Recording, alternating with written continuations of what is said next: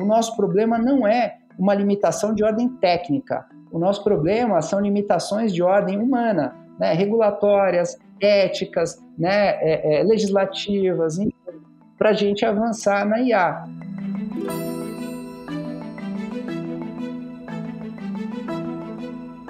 Olá, mentes inquietas e curiosas do século XXI. Estamos começando mais um The Shift, o seu podcast sobre inovação disruptiva. Eu sou a Cristina Deluca. E eu sou a Silvia Bassi e a gente está aqui para falar sobre disrupção, porque o nosso mantra é a ruptura é a única constante do século XXI. E para garantir que este mantra é verdadeiro, né, Cristian De Luca? Tá aí a inteligência artificial que não nos deixa mentir, né? Temos é. problemas o tempo todo. temos problemas e temos soluções, né? Então, assim, a gente tem sempre Espero os dois lados, sim. a gente tem sempre os dois lados de uma moeda, né? E hoje a gente vai, vai falar muito sobre isso, né? Então, é, a verdade é que toda vez que a gente toca no assunto de ética algorítmica, ética de IA, né, a maioria dos estudiosos aí é, olha para a inteligência artificial e diz que os profissionais deveriam estar preocupados com a sua expansão, é, e principalmente com a sua expansão sem que a gente tenha regulações é, para que a gente possa, é, de alguma forma, é, moldar o uso da tecnologia. Então há uma discussão muito forte no mundo sobre isso, né? É, de um lado, tem um clamor geral por algum tipo de dispositivo legal que obriga as empresas a cuidar dos vieses algoritmos, do outro, tem a questão de que é, isso deveria fazer parte intrínseca do trabalho de IA, todos os profissionais de IA deveriam estar preocupados com isso, mas também é, você de vez em quando tem que olhar para algumas questões um pouco de forma mais é, vamos dizer assim, livre para poder não é, impedir a inovação. Então, essa discussão está posta, os países estão olhando para isso e estão começando a procurar uma regulação. A gente tem, de um lado, é, pessoas é, e grandes executivos defendendo a regulação e figuras importantes como Stephen Hawking, Bill Gates, Elon Musk também defendendo né, a regulação da inteligência artificial pelo mundo. Então, para discutir tudo isso, a gente convidou para estar na mesa aqui com a gente o Andrei Gutierrez, que é diretor de Relações Governamentais e Políticas Públicas da Kindle. Tudo bem, Andrei? Andrei é o parceiro de longa data. Salve, Cris, Silvia, uma grande honra estar aqui com vocês, um, um grande prazer, honra Fico lisonjeado, eu que sou aqui fã número um, posso dizer número um, número dois, talvez, aí muito antes de ter o podcast, eu já sou rato da The Shift, leio tudo, escuto tudo, acompanho o trabalho de vocês. Muito obrigado pelo convite, é uma grande honra estar aqui com vocês. Muito Pô, Andrei, a gente, a gente que agradece, você realmente é um, é um fã muito generoso, a gente gosta muito de ter você aqui, com certeza. André, a gente queria que você falasse um pouquinho sobre é, o que é o seu trabalho hoje, antes da gente entrar no assunto, né? Então, conta um pouquinho o que você está fazendo. Eu sou, é, é para quem não conhece a Kindle, né? Eu venho da IBM, trabalhei mais de seis anos, primeiro como gerente, depois como diretor de relações governamentais e assuntos regulatórios da IBM aqui no Brasil, né? E a, desde setembro eu recebi o convite, assumi a missão de ajudar a estruturar a área de relações governamentais e políticas públicas da Kindrio na América Latina, no Brasil e na América Latina. A Kindrio é uma spin-off da IBM, né, que a gente está ali separando e criando uma nova empresa de ser focada em serviços, né, todo consultoria, gerenciamento, né, e, e, e, mudança ali, integração de infraestruturas de tecnologia. Então é uma empresa que nasce aí já é, é, muito grande, a gente fala que é uma startup de 90 mil funcionários no mundo inteiro, já com um faturamento substancial, cerca de 20 bilhões de dólares, e eu estou nessa missão é, é super animado para a gente construir né, essa startup, entre aspas, e reposicionar a empresa, enfim, né, é, é, recriar esse momento único que a gente está vivendo é, no âmbito aqui do, do, da nossa empresa do setor de tecnologia. Mas você tem, você, tem, você tem seu lado B, né, André? Porque não é só isso que você faz, né? Tem o Brasil Digital, tem uma porção de outras coisas no entorno aí, né? Não, maravilha, Silvia, ótimo. o lado B, o lado C, eu, eu gosto de ser muito ativo né, nas entidades empresariais, enfim, no, no, mundo associativo. E há cinco anos eu, eu fui um dos fundadores, né, junto com o Fábio Rua, outros colegas, e sou coordenador do Movimento Brasil País Digital né, que é, um, é, uma iniciativa liderada pela Associação Brasileira das Empresas de Software e que está aí na, na, praça há cinco anos, é, compartilhando conteúdo, fazendo debate sobre o que, que é a transformação digital e o que, que a gente precisa, né, que é o nosso objetivo, ter um projeto de país, um projeto de nação mais digital e menos desigual. Bom, esse é o meu segundo chapéu, com muito carinho aí também, é, é que eu tento dividir as atividades quando possível. É, e, muito do nosso papo de hoje está presente em, em, todos os chapéus né, que você representa. Tá? Em todo lado, a gente, de alguma forma, está discutindo aí o fato de que as aplicações de inteligência artificial trouxeram um ganho de produtividade expressivo para diversos segmentos de mercado, né?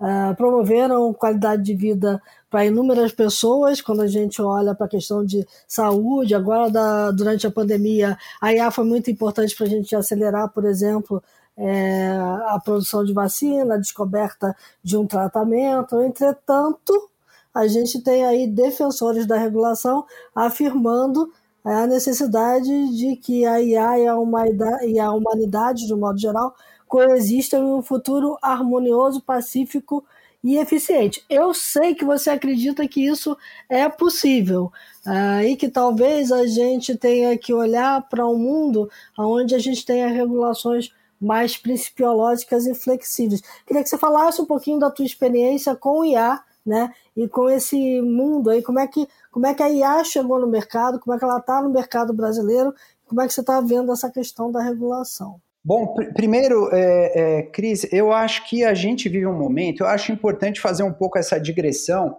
É, a gente vive um momento de transição é, histórico e social muito, muito profundo, né? É uma transição, eu gosto, eu gosto de fazer muita comparação com a Revolução Industrial. Talvez é, é, nunca mudou tanta relação, tantas as relações sociais de maneira tão profunda agora como é, foi na Revolução Industrial. Então, a nossa sociedade, eu gosto de dizer que ela está migrando né, de uma sociedade predominantemente industrial né, para uma sociedade predominantemente digital. Por que, que eu faço essa digressão? Né? Porque na transição você tem é, elementos do velho convivendo com o novo. Isso muitas vezes gera ruptura, né? Você tem é, é, conflitos, né? Não é fácil o velho convivendo com o novo, seja no mundo dos negócios, né? Seja na questão das qualificações, das competências, ou, e aí a gente chega aqui na inteligência artificial e nesse debate, na questão de regulações, né? A privacidade também está nesse meio. Então, a gente, é, nas organizações, como é que a gente faz? E aí a gente entrando nesse tema, debate de boas práticas, né? Muito provavelmente, para você reduzir a insegurança jurídica, que é que é você navegar nesse cenário de transição né, legal e regulatória, é você procurar se fiar nas boas práticas. Eu gosto muito desse conceito uhum. de accountability, que é o que? É, mesmo que as leis não obriguem as organizações, você vai buscar as melhores práticas disponíveis para você tentar se adiantar a eventuais leis e regulações, porque elas vão vir. Né? Do mesmo jeito que a lei de privacidade veio, né, a LGPD aqui no Brasil, a, e a sua regulamentação está sendo construída agora, aquelas organizações que lá atrás começaram a adotar as melhores práticas disponíveis globalmente, largaram na frente. A mesma coisa, eu diria, está acontecendo hoje com a inteligência artificial. A inteligência artificial, ela está tá vindo, já é uma realidade no nosso dia a dia. É, muito, muitas das pessoas ainda não percebem, né? não, não, não conseguem perceber, ou talvez nem vão, tal como a gente entende que a internet, né? aquele cidadão, você pergunta, você usa a internet? Ele vai falar que não. Aí a, a, a, o, o, questionário fala: você usa o Facebook? Usa o WhatsApp? Ah, eu uso todo dia né? E o sujeito acredita que não usa a internet. É, é, muito similarmente a gente vai ver algo em torno da inteligência artificial, né? Seja num, é, num aplicativo para achar melhor rota de trânsito, seja num chatbot, né? Que muitas vezes não é uma voz, é um, um texto no celular que a gente interage no WhatsApp, né? Mas já está presente na nossa vida. E isso é só o início da inteligência artificial, né? Quando a gente começa a ver já né, aplicações mais robustas, um pouco mais complexas, seja no mundo industrial, né, com robôs que já são autônomos ou semi-autônomos, né, ou, por exemplo, aplicações no mundo é, é, financeiro já, né, fintechs que usam inteligência artificial para fazer a sua gestão, para automatizar suas operações, né, ou outros exemplos, a gente já começa a ver que a IA né, é, como a gente gosta de dizer aí, encurtando o nome, ela já está presente nas nossas vidas e é um caminho sem volta. Cada vez mais a gente vai, é, a nossa sociedade vai avançar, vai automatizar, né, e, e, e, cada vez mais a gente precisa refletir quais são os riscos, né, que, que tem o uso dessa inteligência artificial, quais são os limites para se usar a inteligência artificial. A minha percepção é que a inteligência artificial, os limites técnicos, né, quando a gente começa a olhar o avanço da tecnologia, os limites técnicos eles estão sendo reduzidos é, é, muito rápido, né? A gente está uhum. tanto na pesquisa e no desenvolvimento que cada vez mais o nosso problema não é uma limitação de ordem técnica. O nosso problema são limitações de ordem humana, né? regulatórias, éticas, né? É, é legislativas, para a gente avançar na IA. Por exemplo, e aí a gente, é, esse debate, né, quando a gente começa a escalar para um nível social, é, quais são os limites para o uso da, da, aplicação e da automação de uma inteligência artificial no nosso dia a dia? Quais são os princípios éticos, valorativos? Quais são, por exemplo, os requisitos essenciais para um desenvolvimento de uma inteligência artificial? Né? E, e aqui eu, eu, vou fazer uma pausa para fazer, eu acho que é muito importante a gente fazer uma consideração, falar menos de IA e falar de uhum. sistemas uhum. impulsionados por inteligência artificial. Eu gosto Boa. muito desse conceito, por quê? Porque são sistemas, né? Você tem um sistema que, em determinado momento daquele sistema, você tem um, uma aplicação, uma camada que vai à inteligência artificial, né, seja uma prevenção de fraude, seja, por exemplo, você tem sistemas que usam né, um, um sistema de inteligência artificial para fazer uma tradução de inglês-português, algo muito simples, né, algo, é, é, mas enfim, quando a gente olha para sistemas de inteligência artificial, é sempre muito importante você olhar os riscos, né, é, e estar tá mapeando quais são os tipos de riscos, né? Você vai ter baixos riscos ou riscos quase que são ali imperceptíveis, você vai ter riscos médios, né, medianos, e você vai ter riscos, e isso já começa a ter uma convergência né, no debate global, os riscos que são mais altos, né, que, que merecem uma atenção maior, eventualmente, do legislador, do regulador, como, por exemplo, riscos, e aí eu cito três tipos de riscos de, de alto risco: risco à vida e integridade física né, dos seres humanos, risco aos direitos fundamentais, e um terceiro nível de risco é risco ao meio ambiente né, que a gente vive. Então, é, é muito importante cada vez mais que a gente debata né, também a, as boas práticas né, é, em torno dessas aplicações, em torno do desenvolvimento desses sistemas de inteligência artificial. Andrei, tem uma coisa que você falou ali quando você estava falando das limitações, né? E quando você fala que as limitações técnicas já nem existem mais, é, dá um arrepio na minha espinha aqui, né? Você que tem medo da IA, tem medo da, tem medo da internet, vai ter medo da IA também, né? Porque... Porque, na verdade, eu acho que tem. Eu fiquei aqui refletindo enquanto você estava colocando as questões todas, né? O que, que a gente tem que olhar, o governo que. Os governos que estão descobrindo agora uma coisa que já está rolando há pelo menos 10 anos, né? Com intensidade é, é que assim a, a falta de limitações técnicas, na verdade, elas são o maior perigo, né? Porque como pode tudo e a regulamentação e a ética ainda está meio torta, é, as coisas nascem mais rápido do que a gente dá conta de controlar, né? E eu não sei se, acho que nesse momento, não sei se você concorda, mas quando a gente fala de ética de IA e a própria IA, tem muita gente que diz né, que a IA, a IA nos faz entender mais como humanos, porque ela está explicitando as nossas falhas de vieses e tudo mais, a hora que, que a gente vê essas falhas e esses vieses materializados em algoritmos. Né? Como é que a gente consegue? Não, não dá para proibir a evolução da tecnologia, mas também não dá, precisa cutucar alguém aí para correr, né? Pois é, a gente tem que. É, é, e, esse é, é, é, um debate que a gente tem é, é, globalmente, eu acho, a nossa sociedade, enfim, tem feito esse debate, Silvia.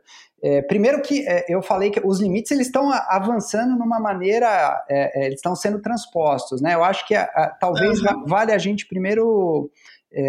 porque o, o, o ouvinte aqui que não está tão familiarizado com o tema, né, a gente diferenciar a inteligência artificial geral né, daquela aplicada. Né? Então, é, porque muita, muitas vezes, eu acho que quando a gente vai fazer esse debate, e, e, talvez eu, eu seja até um pouco precipitado falando que os limites técnicos estão né, ali, porque o, o conhecimento que o ser humano comum, né, que, que o, a, as pessoas comuns têm sobre é, é, inteligência artificial é o conhecimento de Hollywood, é o conhecimento da ficção científica, né? De que é uma inteligência artificial geral que substitui o ser humano em tudo, que consegue, ao mesmo tempo que ela discute uma aplicação financeira, um robô, né? Já começa por aí, tem que ser uma figura humanoide para assimilar um ser humano, né? É, é, que consegue, ao mesmo tempo, falar de finanças, é, fazer considerações sobre arte abstrata e, ao mesmo tempo, é, falar sobre moda ou sobre culinária, né? É, e o que a gente vê muito hoje em dia, né, dentro do, das limitações que estão sendo transpostas a cada dia, é muito a inteligência artificial aplicada a domínios muito, muito específicos, né? Então, a gente tem a inteligência artificial aplicada ao, ao domínio financeiro, né? E dentro do domínio financeiro, você tem ali é, é, a domínios muito específicos, a concessão de crédito, você tem inteligência artificial é, aplicada à gestão de pessoas, você tem inteligência artificial aplicada a chatbots muito específicos, né, para responder perguntas, por exemplo, como serviços públicos, né, de um município, de uma cidade, para tirar dúvidas. Então, a gente ainda está, embora é, você tem muita pesquisa, muito investimento, é, mas a gente, eu acho que, pelo que eu tenho visto e estudado, a gente ainda está muito longe dessa inteligência artificial geral. Só para dar um exemplo aqui, eu, eu, outro dia eu fui contar, né? Fui começar a ver, fazer uma pesquisa. Os sistemas de inteligência artificial de redes neurais, eles têm algumas milhares, centenas, né? Talvez centenas de milhares, talvez os mais sofisticados, né?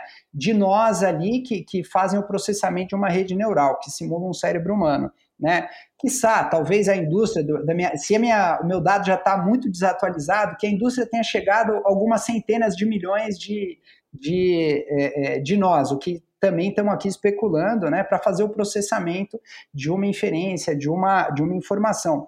O cérebro humano, ele tem cerca de 82 bilhões de neurônios, né? E fora que né, uhum. tem uma evolução biológica com o cérebro ali, né? O nosso cérebro pré-histórico, várias camadas, enfim.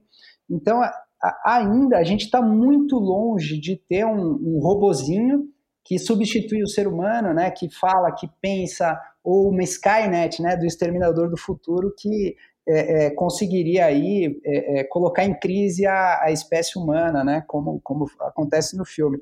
Então acho que é muito isso. E aí, ó, eu faço uma pausa aqui, sim, é, é, Cris, Silvia, porque eu venho muito, né? Eu sou um pesquisador, estudo, participo de, de artigos, enfim. É, e também participei muito do ponto de vista da IBM, como vocês muito conhecem, nos debates. Uhum. E eu acho que é uhum. importante ter um ponto de vista que a gente está construindo isso na Kindle ainda. Eu falo muito dessa experiência pregressa que eu tive. Então, ainda, por enquanto, ainda não é a visão é, é, formal da Kindle, né? A gente vai ter que é, é, caminhar para mecanismos né, legislativos e regulatórios que olhem, mirem essas aplicações setoriais que são feitas da inteligência artificial é, específicas e a gente discuta esses limites. Quais são os limites legais, sobretudo principiológicos, né, que a sociedade brasileira vai permitir que os sistemas de inteligência artificial evoluam, performem, né, ou, ou, ou, sejam usados na sociedade brasileira. Por exemplo, desenvolvimento de sistemas autônomos de armas letais.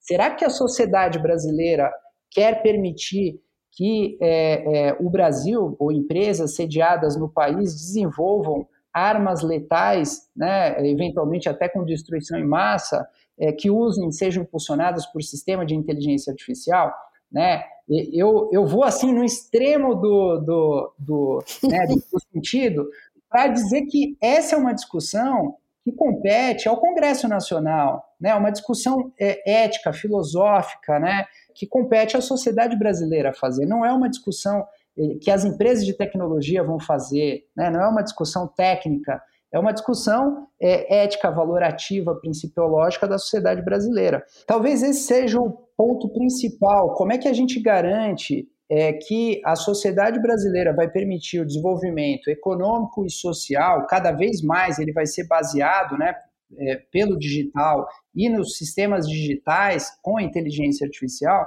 como é que a gente garante que esse desenvolvimento econômico social, que a gente precisa dele, ao mesmo tempo ele vai vir acompanhado dessa proteção, né, desses três elementos essenciais aí, seja a vida, os direitos fundamentais ou ao meio ambiente.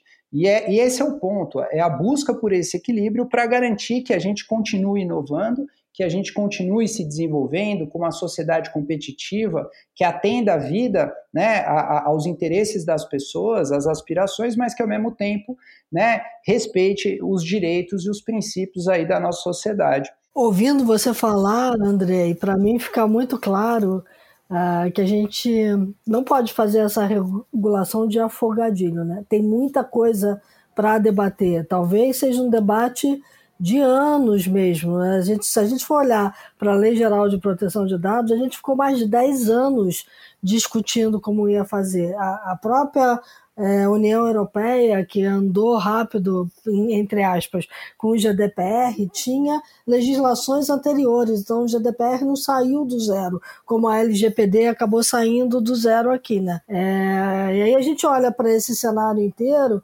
e, e eu começo a perceber que traçar diretrizes éticas sobre a IA depende muito do escopo de cada aplicação, dos propósitos, dos objetivos, dos valores, dos princípios é, que acabam abarcando todo esse cenário que você descreveu. Então não dá para fazer de uma hora para outra como estão tentando fazer. Então, mas olha só, aí, aí eu vou, aí eu vou ficar brava aqui. não ficar brava. vai lá, vai lá, vai lá. Não, é a seguinte, não tem mais tempo é, a gente tem é, um problema sério de alinhamento, que é o que diz o moço que eu vou sugerir o livro aqui, que é o Brian Christian. Né? É o The Alignment Problem, é, é fazer a IA se alinhar com o que a gente quer dela e se alinhar com os nossos princípios, valores, etc. É, é, isso aí tem que acontecer, né? porque se não acontecer, é, as coisas estão indo mais rápido e não dá para esperar 10 anos. É, então, é, eu, vejo, eu vejo claramente dois, dois caminhos andando aí. Um caminho corporativo, em que as empresas precisam e são cobradas e estão sendo cada vez mais cobradas pelos seus próprios consumidores a botar, dar um jeito no algoritmo, né? Vamos ver o vídeo Facebook, né? Então, hoje, hoje todas as big techs estão sendo chamadas na chincha, como diz meu pai, é, mas é, é, de um lado é isso, do outro lado, os governos precisam andar mais rápido do que eles estão acostumados a andar, né?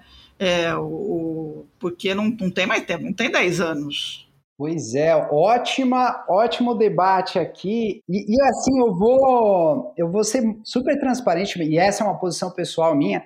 É, eu fiquei muito. É, eu, eu tendi a concordar com a Cris no começo, lá para março, abril, né, é, de que o debate não estava maduro, de que no Brasil a gente precisava amadurecer mais. É, mas eu fiquei muito impressionado como esse debate avançou é, na Câmara dos Deputados num curto espaço de tempo. E no Senado também, você teve ali duas audiências públicas no Senado, na Câmara. E, e aí eu complemento né, pegando um pouco também a, a resposta da Silvia, é, a gente precisa ter é, é, um mínimo de um balizamento jurídico, principiológico, legislativo, para que a gente consiga uhum. avançar com segurança jurídica. É, aí, aí eu volto àquela fala minha lá da transição lá atrás. O que, que vai acontecer se a gente não tiver né? Do lado das empresas, por exemplo, você vai ter, você vai começar a ter é, questionamentos, né? Que eventualmente vão para o âmbito judicial e o, sejam a, a, ou para o âmbito regulatório, para a esfera administrativa, né, nos diferentes órgãos reguladores, e esses órgãos vão ter que tomar decisão, seja os órgãos reguladores ou o judiciário, baseado nas leis que eles têm hoje. Então, é um ponto que eu acho que é, é muito importante, e, e aí eu é, eu fiquei muito impressionado como esse debate avançou. É uhum. a gente, se a gente conseguir ter né, e, e, um elemento principiológico, um, um, marco legal principiológico que leve, que, que dê as balizas principais e leve, né, essa seja uma abordagem baseada em risco, né, é, é, seja a maneira como essa regulação vai ser feita para os setores, eu acho que é uma saída interessante que a gente vai ter, né? É, é lógico, garantindo ali a, a, na saída os princípios, um elemento mínimo de governança, né? Para a gente garantir que você tenha uma mesmo uma homogeneização, né? Regulatória nacional. Então é, eu fiquei, Cris, aí eu, sendo super transparente, fiquei muito impressionado como esse debate avançou nos últimos seis meses né? Bom saber. Ah, isso é um alívio, é. André, sinceramente. É, porque assim, eu, eu sinto que a gente está andando, é, e aí eu acho que nesse caso específico de IA, onde todo mundo ainda é aquele bando de indianos cegos apalpando o elefante, né? Porque tem muita variável, é, a contribuição das empresas de tecnologia ela é, ela é extremamente valiosa porque conseguir passar para as pessoas exatamente o que, que significa esse alinhamento, onde que estão os nós, né? onde que os maiores problemas podem aparecer quando você está falando de algoritmo, é, é, um jeito de acelerar o entendimento de quem faz as leis para poder acelerar mais rápido essas regulações. Né? Sem sombra de dúvida, e, e, você conseguir trazer a segurança jurídica. Eu acho que esse, esse debate que a Cris mencionou sobre a, a, o âmbito regulatório, enfim, a gente vai ter que, vai avançar muito, vai avançar muito ainda, tem que fazer muita coisa, as diferentes aplicações, né? quais são os riscos, né? Por exemplo, quais são os riscos e os limites que você tem que ter no uso de inteligência artificial no âmbito da saúde? Né? Não é uma, uhum. uma autoridade nova, uma nova agência regulatória que vai discutir isso, né? A gente vai ter Exato, a ANS, uhum. né? com a, a, as entidades empresariais da área da saúde, com as comunidades dos pacientes, né? Você, com a academia, é, e as empresas de, desse setor, você vai avançar, vai fazer todo esse debate. Né? Outra crítica que eu acho que é importante a gente discutir foi que esse debate na, na, na Câmara não visava é, sanções para empresas, né, para organizações em torno da inteligência artificial. E eu acho que é, se a gente for olhar o sistema brasileiro tal qual ele está montado, né? Poxa, será que a gente precisa criar uma NPD, por exemplo, dar um exemplo, né? uma NPD da inteligência artificial? E aí eu dou esse exemplo. Poxa, se for temas técnicos, a gente mencionou um tema na área da saúde, poxa, a, a ANS, a, a, os órgãos reguladores que já olham aquilo vão ter expertise e sanção para poder regulamentar aquilo. Se é no âmbito do sistema, um, um sistema de inteligência artificial que tem uma interface né, com o consumidor, isso aí vai ser âmbito né, do Sistema Nacional de Proteção do Consumidor ali, é, que está embaixo do Ministério da Justiça, você tem os PROCONs. Se for um, um, uso de um sistema de inteligência artificial que eventualmente ele traga prejuízo a direitos difusos e coletivos, você vai ter o Ministério Público Federal, né, ou os Ministérios Públicos atuando ali. Se você tiver né, um, um uso de inteligência artificial que afeta a privacidade e produção de dados pessoais, você vai ter a NPD, né, com, a, com a, sua, possibilidade de ter ali a sanção, 2% do faturamento, uma multa diária por infração. Então, a gente tem já um sistema muito robusto, né, é, é, não só para regulamentar, mas para garantir que a regulamentação que saia daí seja de fato aplicada. Né? E agora, mais uma vez, um ponto importantíssimo, como é uma tecnologia, né, os usos da tecnologia vão ser muito novos, é importante que a gente busque a discussão com as organizações empresariais, que você estimule a autorregulação, né? É, é, sobre esse aspecto, eu gosto muito de como o modelo americano está é, obrigando as organizações, seja as empresas ou as organizações empresariais, a trabalharem essa autorregulação, o accountability que eu mencionei lá atrás, né? É, é, para que você avance nas melhores práticas, para que você é, procure soluções, seja no âmbito da sua empresa ou no âmbito de organizações empresariais, com é, é, selos, códigos de conduta, enfim, boas práticas é, setoriais, para você tentar mitigar né, riscos muito específicos ligados à sua atividade.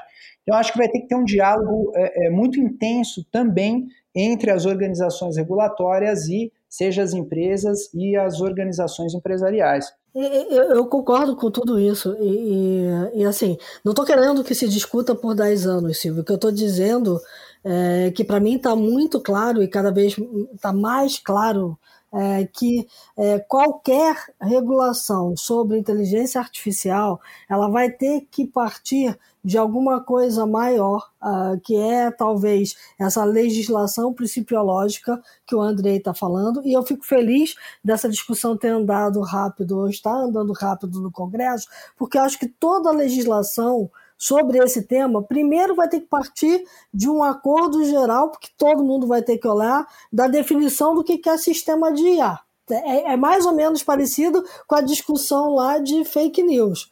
Assim, não dá para ter uma lei de fake news sem antes a gente conseguir definir sobre o que, que a gente está legislando. Então, primeiro vai ter que ter um arcabouço geral. Assim, ok, sistema de IA é modelo algoritmo que produz isso, que faz aquilo, tal, não sei o quê. A partir daí você discute o resto. Então, mas é, é, é, é para mim é meio sexo dos anjos, entendeu? É ficar discutindo uma coisa que, que tá assim, tá evidente. Eu vou, eu vou, dar, eu vou dar um exemplo, tá? A IA é usada intensivamente, começa a ser usada cada vez mais para fazer processos de, rec, de recrutamento, né? Então, estamos lá falando de processos, plataformas de IA que ajudam a fazer recrutamento, teoricamente um blind, um recrutamento blind, sem sem preconceitos e tal. O Sérgio Sgobi, lá o diretor de Relações Institucionais da Brascom, publicou hoje, né, um gráfico no LinkedIn. Hoje é o dia que nós estamos gravando, pessoal, dia 26, é um, um gráfico de, sobre recrutamento enviesado.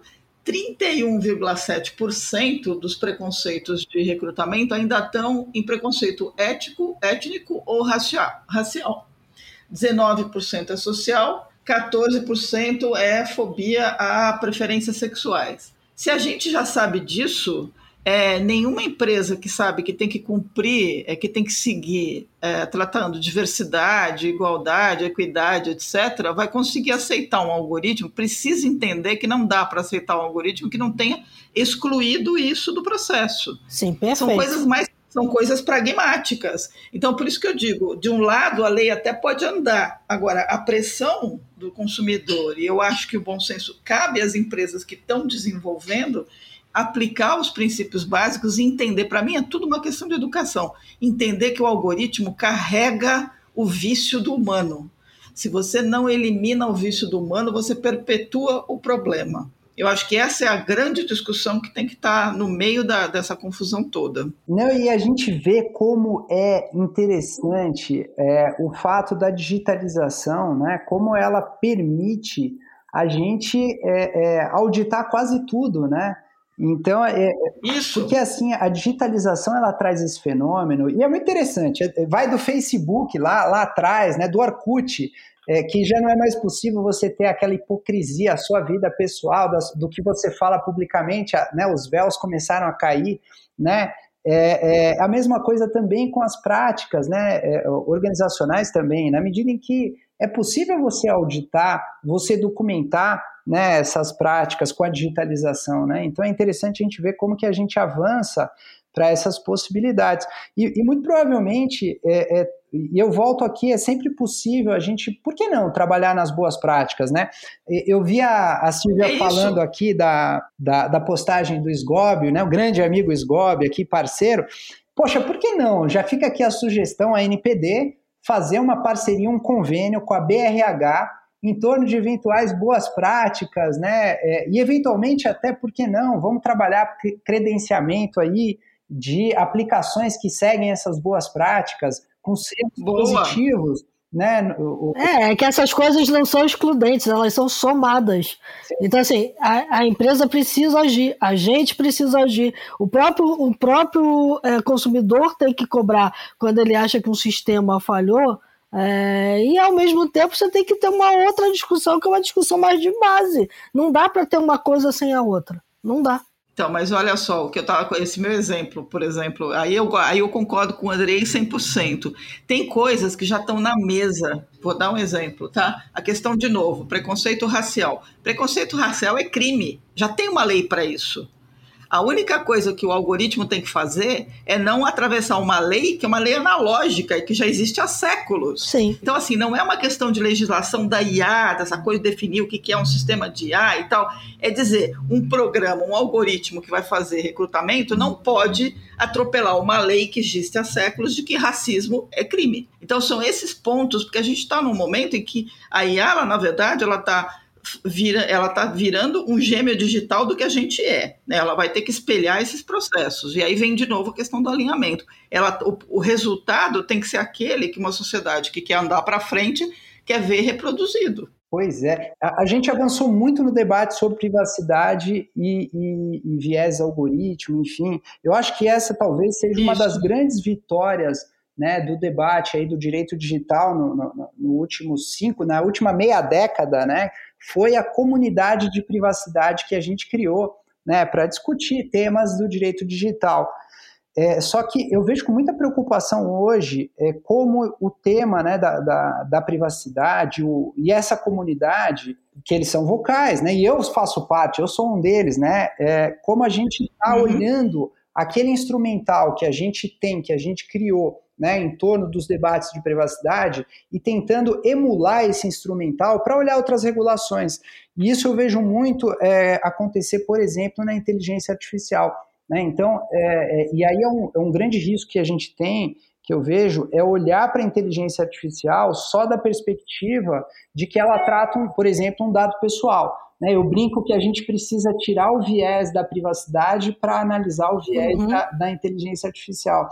É, é, porque, por exemplo, dependendo da maneira como a gente avançar nessas legislações, né, é, se você olhar só com foco do dado pessoal e do eventual viés algorítmico, você corre o risco de é, é, é ter uma legislação que traz aí um eventual dano para a inovação para diversas outras aplicações que não necessariamente usam inteligência artificial. Né? Então, por exemplo, aplicações no âmbito da agricultura, né? Aquela coisa da máquina que usa inteligência artificial, uma colheitadeira para ver, por exemplo, a cor do tomate, né? Você está usando um sistema automatizado que, se o tomate está maduro, vai para um lado ou não, não colhe, né? Então é, é, algo que não passa um dado pessoal, né? É um, não tem um viés algorítmico ali é, capaz de colocar em risco um direito fundamental. Ou, por exemplo, uma prospecção de, é, de petróleo é, em águas profundas, né? um sistema automatizado que está ali ajudando, impulsionando, fazendo parte né, de um sistema de petróleo de águas profundas ou de um sistema de mineração da Vale do Rio Doce, né, ou sei lá, de qualquer empresa mineradora no Brasil que a gente é muito forte.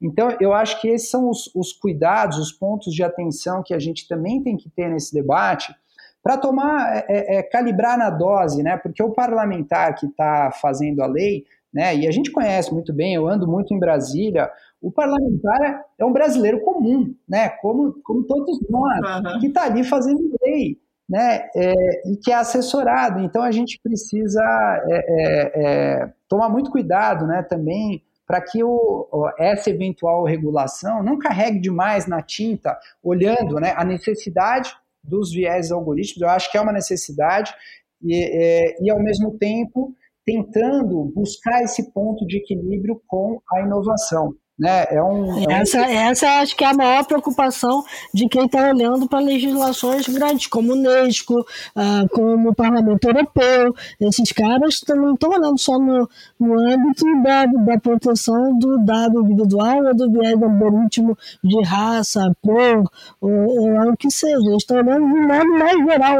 Como a inteligência artificial vai estar em tudo, é, você tem que ter coisas que realmente são principiológicas, não tem jeito. Sim, sim, exatamente. Não tem jeito. E assim, é, vale a leitura desse, desse projeto é, é que saiu da Câmara, né? É, como por exemplo, tem alguns requisitos que eu achei muito interessante ali.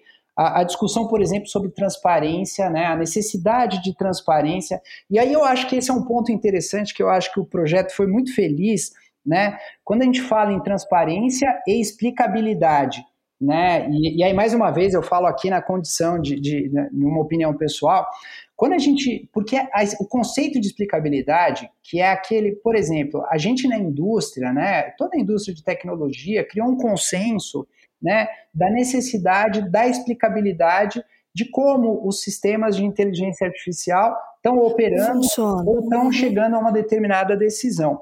Então, por exemplo, e aí é muito interessante a gente fazer essa, é, essa discussão, porque a explicabilidade é uma boa prática empresarial. E, e aí eu, me, eu explico por que, que isso é muito perigoso, que as leis emulem as boas práticas, né, é, é, sem fazer a necessária reflexão. Por exemplo, a gente tem diferentes tipos de inteligência artificial e, de, de tecnologias né, que estão por trás de, de inteligência artificial. Você tem, por exemplo, é, análise simples de dados, né? Dependendo aí do conceito também, não é, não é unânime, né? O conceito de A. Você pode ter uma análise simples de dados, que é ali um analytics simples, né? É, você pode ter aí, indo para o machine learning, diferentes tipos de machine learning, que vai do supervisionado, né? Que é aquele, o supervisionado é um IA que é, o ser humano, ele treina ela, né? Você pega um, um especialista, né? Eu mencionei ali, sei lá, e, a gente estava discutindo o debate sobre RH. Né? Quando você for fazer um sistema de é, é, contratação né, e, e, e, seleção de candidatos é, num machine learning supervisionado, você tem um, um especialista em, em, em, seleção, em recrutamento, que vai ranquear quais são os critérios que ele quer que aquele sistema né, é, é, ranqueie e, e, faça a seleção dos candidatos. Isso você consegue explicar né, como é que esse sistema, porque é auditar, foi uma pessoa que fez. Então você consegue auditar aquilo, aqueles logs, né, que vão ser os parâmetros de treinamento do sistema, você consegue documentar isso e guardar, né? E eventualmente, se vier uma regulação, enfim, é, ou você for chamado por alguma autoridade para explicar, né, se você tem o viés né, no, no algoritmo, você consegue provar né, com a documentação que você fez, inclusive essa é uma boa prática, eu aconselho que as empresas façam e guardem até por uns cinco anos, né, mesmo que a lei não obrigue você a ter isso, mas é possível né, que seja feito. Quando você vai para um sistema né, baseado em inteligência artificial de rede neural, né, que é aquela inteligência artificial é muito sofisticada, ela, ela simula né, o cérebro humano com é, é, espécie de neurônios que processam as informações, né, sem necessariamente passar por um treinamento, de, por uma calibragem né, com um ser humano, com parâmetros técnicos humanos. Esse tipo de inteligência artificial, quando você for né, discutir a questão da explicabilidade, normalmente hoje a indústria como um todo tem muita dificuldade para você conseguir explicar como que esses tipos de aplicações estão chegando àquelas determinadas uhum. conclusões. Mas aí, esse é o ponto é interessante. Se você é, é, transmutar, né? se você pegar o princípio da explicabilidade, que é uma boa prática empresarial, que as empresas estão ali pesquisando, buscando né? É, é, é mitigar esses riscos, né? então você tem várias, só para fazer um parênteses aqui, você tem várias possibilidades de mitigação de riscos de inteligência artificial, né? É, é, de rede neural. Desde, por exemplo, você pode usar, tem empresas aí que estão fazendo, usando sistemas de inteligência artificial, né, é, com machine learning supervisionado, para supervisionar e monitorar outros sistemas de inteligência artificial baseados em redes neurais. Né? Então, ali você uhum. é, é, monitora o dado que está entrando, monitora a inferência ou a decisão que está saindo. Se tiver alguma disparidade, né, e aí esse sistema ele é treinado para ficar vendo viés de, de gênero, étnico, enfim, socioeconômico. Se vier alguma disparidade, seja na base de dados ou seja na, na, nas inferências, nas decisões no final, ele solta um alerta. Então, esse é um tipo de boas práticas aí, que já, você já tem produto, você tem mais de uma empresa que tem esses tipos de aplicações já no mercado. Você tem o pessoal da uhum. psicologia que está usando psicologia comportamental para tentar criar técnicas, né, para induzir. Como é que você faz para induzir o, o, que eles chamam de nudges, né, que é aquela coisa, se você quer que o seu filho tenha uma alimentação saudável, porque o, o que, que você tem que fazer? Você tem que ter alimento saudável na sua casa e comer alimento saudável para induzir bons comportamentos para o seu filho. Então, também tem pesquisas na indústria que estão aí avançando nesse tipo de é, é, boa prática para mitigar o risco de uma rede neural. Mas, se você pegar essa boa prática né, e colocar como lei, como princípio de uma lei, o que, que acontece? Uhum. Qual é o grande risco que você tem? Quando tiver uma decisão judicial, um juiz vai olhar ali para a lei, ele vai cobrar que determinada empresa né, é, explique aquela, aquele sistema, e a empresa não vai conseguir. É, é, então, na prática, se isso tiver como princípio, você corre o risco, por jurisprudência, de proibir o uso de redes neurais no Brasil. E o que não necessariamente talvez seja a melhor solução. Por exemplo, vamos olhar aqui. Um sistema de, de por exemplo, um sistema de anti-spam de e-mails, todos os sistemas de baixo risco, será que eles precisam, né? É, é, será que você não pode usar uma, uma inteligência artificial que não necessariamente você vai conseguir ter a explicabilidade? ou um sistema médio ali, sei lá, de concessão de crédito, né, ou, ou algo que já começa a ter uma questão de um direito fundamental que eventualmente pode ser é, é, é, ferido ali, você pode ter algum risco. Será que não é o caso de você quando for autorizar ali a autoridade regulatória de é, autorizar o uso daquele tipo de sistema, mas condicionado né, a, a, uma prática, a adoção de uma prática e de um outro sistema que mitigue aquele risco, como por exemplo esses sistemas é, de monitoramento também automático de redes neurais, de, de sistemas de IA. E indo ao extremo, né, eu, eu gosto muito do exemplo do avião. O avião hoje ele é quase que é um, ele, é, ele é muito autônomo, ele faz muita atividade autônoma, né? Com muita autonomia independentemente do piloto. Só que a gente precisa, né, os órgãos reguladores mundiais obrigam que na aviação você tenha o piloto e o copiloto, porque entende que tem que ter um alto risco. O que, que é isso? O piloto e o copiloto não é só. E aí a gente tem que fazer essa discussão sobre controle de IA. Eu acho que os seres humanos têm que ter o controle né, do sistemas de inteligência artificial. A gente faz a distinção da supervisão né, de uma decisão automatizada. Em última instância, aquela supervisão né, é feita por um ser humano. E eu acho interessante fazer um debate, como por exemplo no avião, a tutela em tempo real da performance de um sistema de inteligência artificial, né? Então, é, é, eu imagino que esse debate sobre regulação né, setorial é, é, e na análise né, dos riscos alto, médio, alto risco e as medidas de mitigação, eu não, não estranharia se lá na frente né, os órgãos reguladores, enfim, a sociedade for aceitar alguns riscos que, embora né, é, é, aquela, aquele sistema não seja explicável, mas que, dada a importância, né, a, a sofisticação do sistema, e o, o, o, conjunto de adoção de práticas de mitigação de risco daquele sistema, né? E aí eu, eu amplio o risco, por exemplo, não só um direito fundamental aí, por isso que eu acho que a gente tem que ir além da comunidade de privacidade. Por exemplo, um sistema de prospecção de petróleo e gás em águas profundas. A gente lembra aquele acidente que teve né, com uma empresa inglesa que vazou óleo em água profunda, que era a prática de fracking ali, se eu não me engano, foi lá na bacia do Rio de Janeiro, né? E, e foi um acidente ambiental muito forte. Será que não é o caso também em determinados usos, também pela indústria, que não envolvam um direito fundamental, que a gente vai precisar também da, da, ali de uma tutela né, de, um, de, um, de um especialista, de um técnico, que no momento de, um, de uma eventual situação de risco ele assume o controle, né? Então, acho que são, são questões que a gente vai ter que fazer, e aí concordo, eu volto aqui com a Cris. Cris, eu acho que tem muita água nesse rio para correr, esse debate sobre.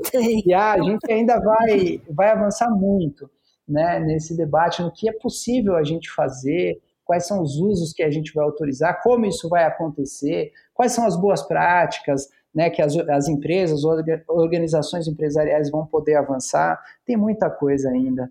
Muito bom. Andrei, daria para ficar horas, a gente não pode, porque também o, a, a, a, audiência. Mas é, isso, isso, isso posto, vamos caminhar para os insights? Vamos.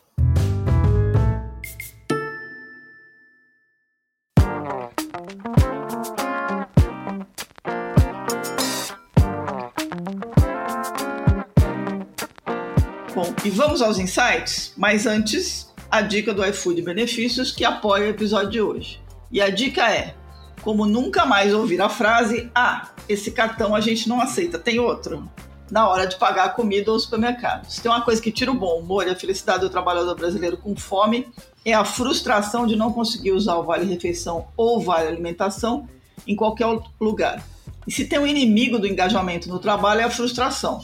No good. Pois o iFood tem uma solução para os seus problemas. O iFood Benefícios Elo. Um único cartão Elo com os dois benefícios. Vale refeição e vale alimentação. E dá liberdade para a pessoa usar onde bem entender. Com a vantagem de ter as costas quentes. São mais de 4 milhões de estabelecimentos para escolher. E o melhor KPI, a felicidade, aumenta para todo lado. Simplifica a vida do RH na gestão dos benefícios, reduz custos, porque tem taxa de adesão zero, e dá poder de escolha para as equipes. Para conhecer o iFood Benefícios Elo, acesse o site benefícios.ifood.com.br.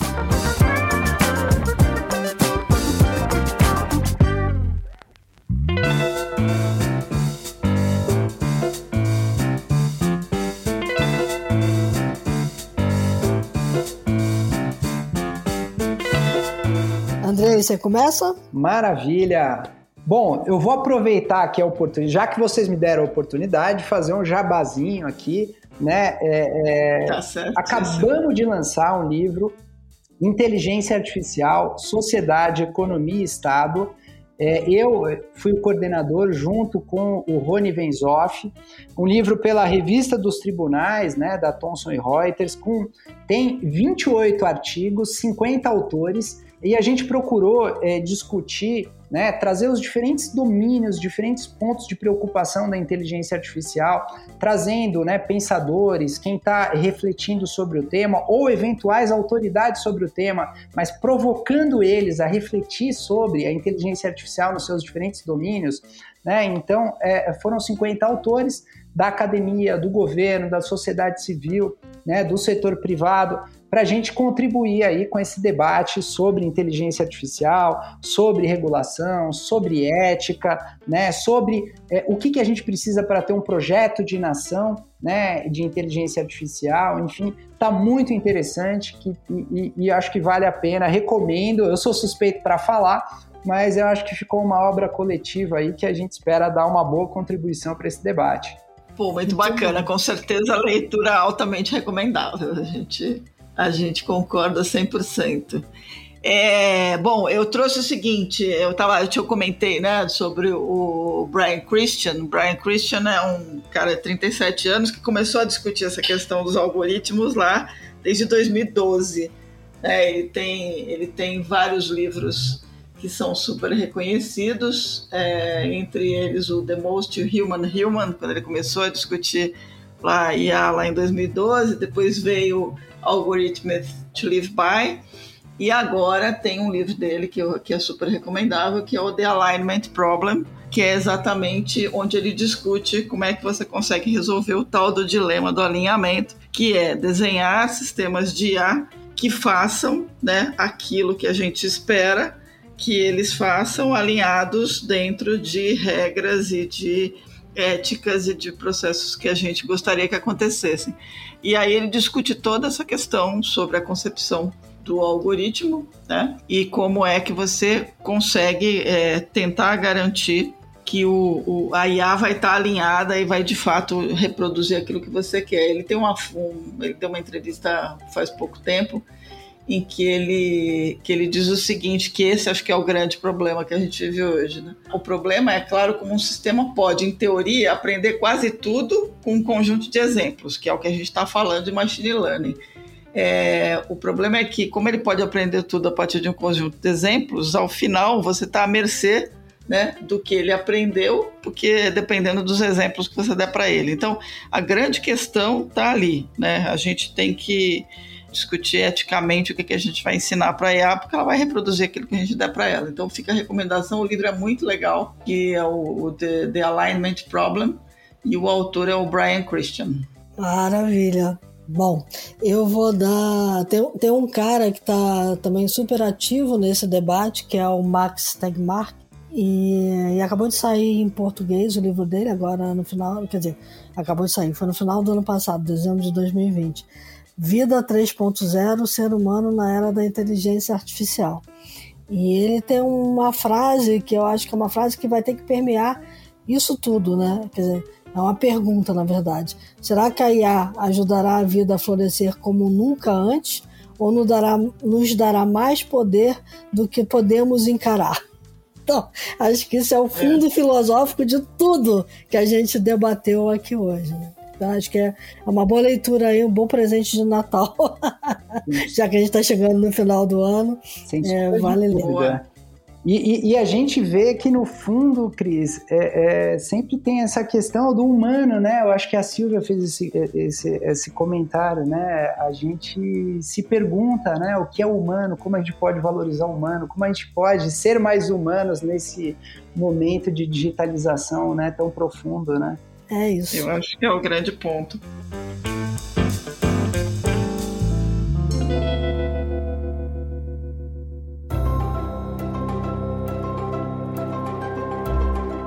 Muito bom. Bom, Andrei, imensamente gratas pela sua presença, pelos insights sempre super geniais. Obrigada por ter aceito o nosso convite. A gente fica muito feliz aqui. Eu acho que todo mundo que ouviu, com certeza, saiu com um monte de pulgas atrás da orelha, que era essa ideia, né? E eu que agradeço, uma grande honra aqui estar com vocês, poder participar um pouquinho e, e, e dar minha contribuição. Parabéns pelo excelente trabalho que vocês duas têm feito na difusão, na contextualização, né? E, e nesse debate para a gente construir a, a sociedade digital que a gente quer. Muito obrigado. A gente é que agradece. Obrigada. Muito bom. Gente, para quem acompanhou esse bate-boca todo aqui. é, foi, olha, teve mais convergência do que divergência. Acho que até na divergência não, é claro a gente sim, converge. Né? É. Não, nunca é, nunca é bate-boca, é brincadeira minha, mas enfim. Para quem nos acompanhou aqui nessa, nessa conversa super bacana, é, esperamos que vocês nos encontrem na próxima semana. Aliás, na próxima semana, episódio 100 do podcast da The Shift. Muitas surpresas vindo aí, uma discussão super bacana vindo aí. Dicas, sugestões, críticas, elogios, theshift.b9.com.br. Fiquem bem, se cuidem, não esqueçam que a gente ainda está na pandemia. Ninguém desligou o sinal vermelho. Tomem a vacina, se cuidem, usem máscara quando, quando necessário. É, álcool em gel sempre é, e até a próxima. É isso aí. Lembre-se que enquanto a gente conversava aqui, o mundo lá fora mudou muito. E tem uma pergunta que a gente tem que se fazer todo dia: qual é o futuro que a gente quer?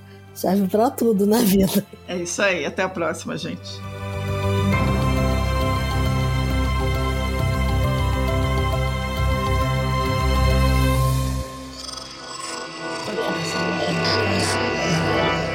Esse podcast é, é apresentado por b9.com.br.